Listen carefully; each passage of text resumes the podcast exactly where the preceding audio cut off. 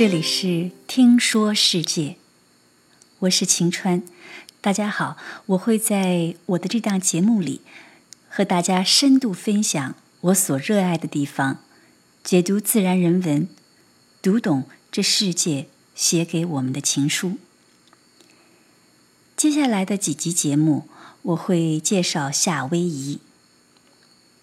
八月下旬去了一趟夏威夷，从起义到成型不到十天，待了也不过十天，回来就开学上课。对于夏威夷这种体量的目的地，我这算是闪进闪出，一脚便踏进梦境，回身即迈入日常。说走就走，来去如风，是我出门方式的一种理想。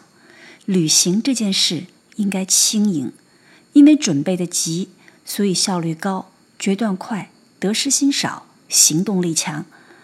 而夏威夷。目不暇接、层出不穷的美丽，让一切都最终成为最好的安排。没去之前，我以为夏威夷不过是又一处海滩岛屿，椰风海韵草裙舞，阳光沙滩日光浴。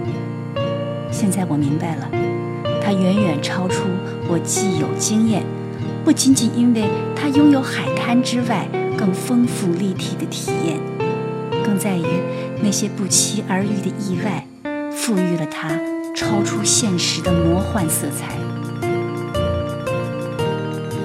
夏威夷位于遥远的北太平洋，处于波利尼西亚群岛的北端点，大大小小十九个岛屿。英文里有个词叫 archipelago，翻译起来。就是群岛链，它就如一串形态各异的宝石，镶嵌在碧蓝的大海上。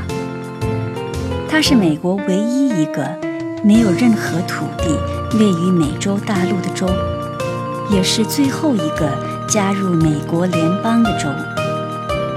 有人居住的岛有七个，其中受观光游客喜爱的是欧瓦湖、欧胡岛。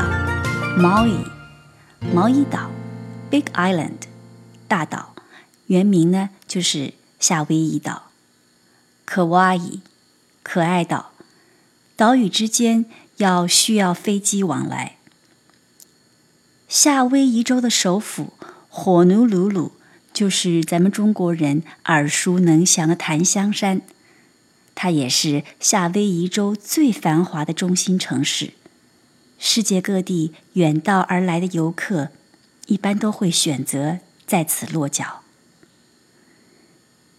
下一期，我们来介绍檀香山与 Waikiki 海滩。夏威夷可说的事情实在是很多，请听我慢慢道来。我们下次节目见。